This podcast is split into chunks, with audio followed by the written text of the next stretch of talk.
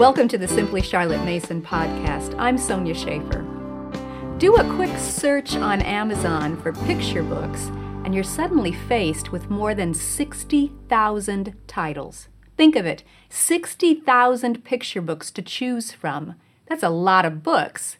In fact, if you could stack all of those picture books one on top of the other, that stack would reach to the top of the Empire State Building. To state the obvious, there are a lot of picture books around that you could read to your preschooler. But to state the perhaps not so obvious, not all picture books are created equal.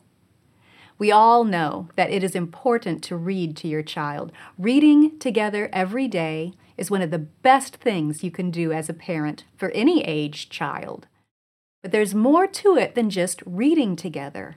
It matters what you read. Don't buy into the idea that it doesn't matter what you read as long as you're reading. Nothing could be further from the truth. The content of the books is vitally important. When you read to your child, you are feeding her mind and her heart with ideas about herself, ideas about others, and ideas about the world around her. And those ideas start doing their important work when your child is very young, during the preschool years. So be picky about the books that you read to your preschooler. Give her the best books that you can find, and that includes the best picture books that you can find. But how do you know which ones are the best ones? Or even just the good ones in that tall, tall stack?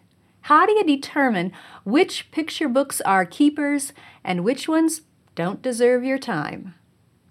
Let me give you five qualities to look for when evaluating a picture book. If a book meets these five criteria, you'll know it's a good one, maybe even a great one. In order to keep it simple, I'm going to use one classic preschool picture book to illustrate all five points Mike Mulligan and His Steam Shovel by Virginia Burton. Yes, it's an old book. You might even think it's too old and outdated to make a good picture book for your modern child. But hold on, this book contains all the qualities of a great picture book. Quality number one an interesting story. Keep in mind that you'll probably have to read this book over and over again for several years. And if you have more than one child, well, you can do the math. So it only stands to reason that you want to look for picture books with interesting stories. A good plot appeals to an adult as well as to a child. And you won't cringe every time she pulls that book off the shelf and brings it to you to read to her. Mike Mulligan and his steam shovel has an interesting storyline. Mike and Mary Ann, that's his steam shovel's name, have worked on lots of great jobs over the years, but lately all of the work is going to the newer, bigger diesel motor shovels. Mike is sure that Mary Ann can dig just as fast and just as well as ever, so he goes looking for a chance to prove it. He offers to dig the basement of the new town hall and promises to do it in just one day. If he doesn't finish in a day, they don't have to pay him. There's the story. For a child, there's the excitement of the challenge. Can they do it in just one day? For the adult, there's the sympathy over being replaced by newer models and proving that the older shovel can still get the job done and do it well. Both of them are rooting for Mike and Mary Ann to win. Now, here's another detail. As you're following the story, you might notice that there are some repeated phrases. Just a little repetition sprinkled throughout the story helps a young child mark her progress through the storyline. The repeated phrases are almost like little markers along the way that reassure the child in the midst of uncertainty where's the story going? What's going to happen next?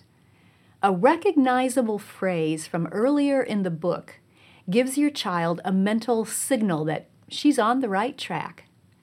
But there's a difference between a little repetition sprinkled throughout the book and beating the same phrase to death on every page in the book. Mike Mulligan and his steam shovel does this repetition detail beautifully. Right on the first page, the first theme is introduced. It says, Mike Mulligan was very proud of Mary Ann. He always said that she could dig as much in a day as a hundred men could dig in a week.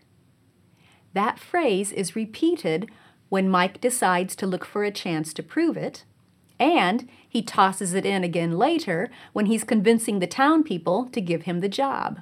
But it's not overused. Another key phrase is introduced a few pages in.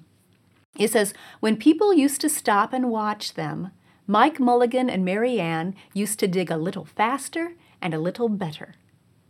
That theme is repeated as Mike and Mary Ann race against the sun to get the basement dug.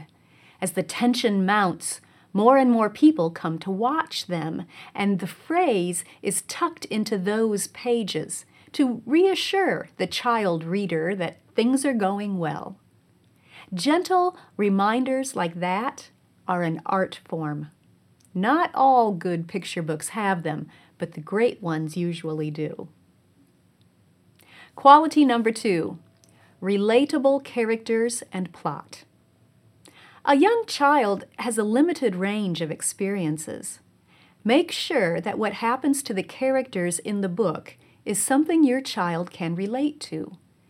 The settings might be different, but look for familiar emotions, familiar questions, familiar situations. For example, your child has probably seen an excavator at a construction site that you drove by.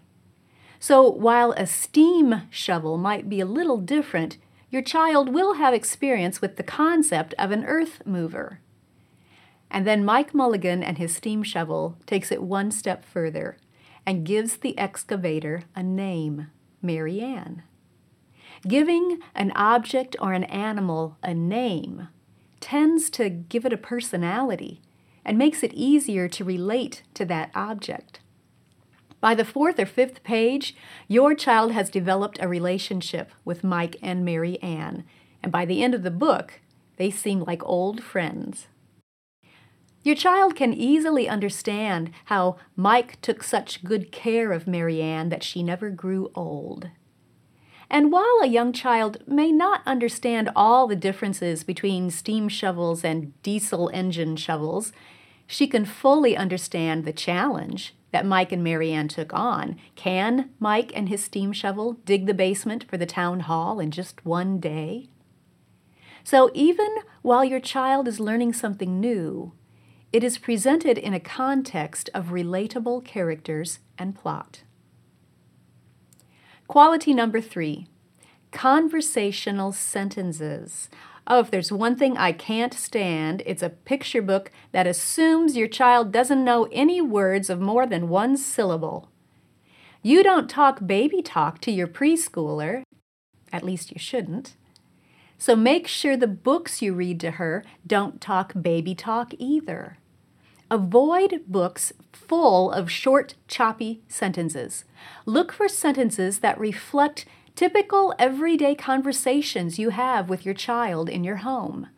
Young children can understand good sentences. Mike Mulligan and his steam shovel is full of flowing sentences like, They started in early the next morning, just as the sun was coming up. And, Dirt was flying everywhere, and the smoke and steam were so thick that the people could hardly see anything. See, that's quite different from sentences like, Here they go, time to dig, they will dig fast. Who talks like that in real life? Good picture books contain flowing sentences that reflect a generous use of language, like your everyday conversations with your child. Quality number four is wise ideas. Make sure the ideas presented in the story promote the attitudes and the habits that you want your child to cultivate for herself. Books help a child make sense of the world around her. The examples she sees and hears about in books will influence her thinking and her actions. Now, that doesn't mean that a book should be sugary sweet or goody goody. Just make sure that it portrays choices and their appropriate consequences. Also, keep in mind how tense moments or sad moments in books can help your child learn how to deal with life. In Mike Mulligan, there's a character who makes remarks in rather a mean way. He's the man who hires Mike and Mary Ann for the job of digging the town hall basement, but his main reason for hiring them is because he thinks they will not succeed at the challenge, and he will get part of his town hall basement dug for free. The first few times I read the book to my children, I left out that phrase about how he was saying things in rather a mean way. My reasoning was I didn't want my children to say things in a mean way, so why put that idea into their heads? But later it dawned on me. At some point, my child needs to be exposed to the idea that sometimes people say things in a mean way. That's a reality of life. And how much better that my child learn about that possibility in the safety of our home and through the security of a book where she can absorb and process that idea little by little as she's ready to think it over rather than throwing her wide eyed and innocent into the middle of a world that often contains mean voices and mean words, and she's never dealt with that possibility and has no clue what is happening or how to respond. And learning how to respond is a key idea tucked into this story. Mike does not react to the man's mean words. He simply goes to work and proves that he can do what he said he could. And in the end, he and the guy who said the mean things become friends. Those are powerful ideas that can cause a lot of growth in a child. So don't avoid unpleasant or uncomfortable parts in a story. They can offer valuable learning opportunities. The key thing to look for is how those ideas are dealt with. Great books present ideas in a wise way. And quality number five pleasant artwork. So far, we've talked about the content of the words, but don't overlook the importance of the artwork in the book. The pictures your child sees repeatedly will shape her taste for what she expects in art. You are cultivating her taste for art just as you cultivate her taste for food. If you regularly give her healthful, nutritious food, that's what she will expect to eat. That's what she will consider normal. In the same way, if you regularly give your child good artwork, that's what she will grow to expect. You're cultivating her tastes. So look at the art that is used in the picture book. By definition, the pictures will carry a lot of weight in a picture book. Look for illustrations that are pleasing to the eye and easily understood. Art that is too abstract can be confusing to a young child. Mike Mulligan and his steam shovel contains somewhat simple drawings. They aren't intricately detailed watercolor paintings, for example, but they have a charm to them that appeals to young children and helps reinforce the setting and plot of the story. There's no one right style for illustrations. Just make sure you consider the artwork as well as the story when you're selecting picture books. Both should be excellent.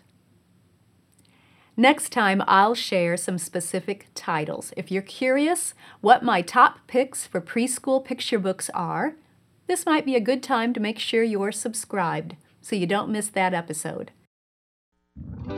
If you enjoyed this podcast, subscribe through iTunes, Google Play, or your favorite podcast app so you don't miss an episode. You can also subscribe to the video version of this podcast or read the blog post on our website at simplycharlottemason.com. All of those links will be in the notes, along with links to any resources that I mentioned. By the way, did you know that you can tell Siri or your Echo or Google device to play the Simply Charlotte Mason podcast? Give it a try. Thanks for joining me. I'll see you next time.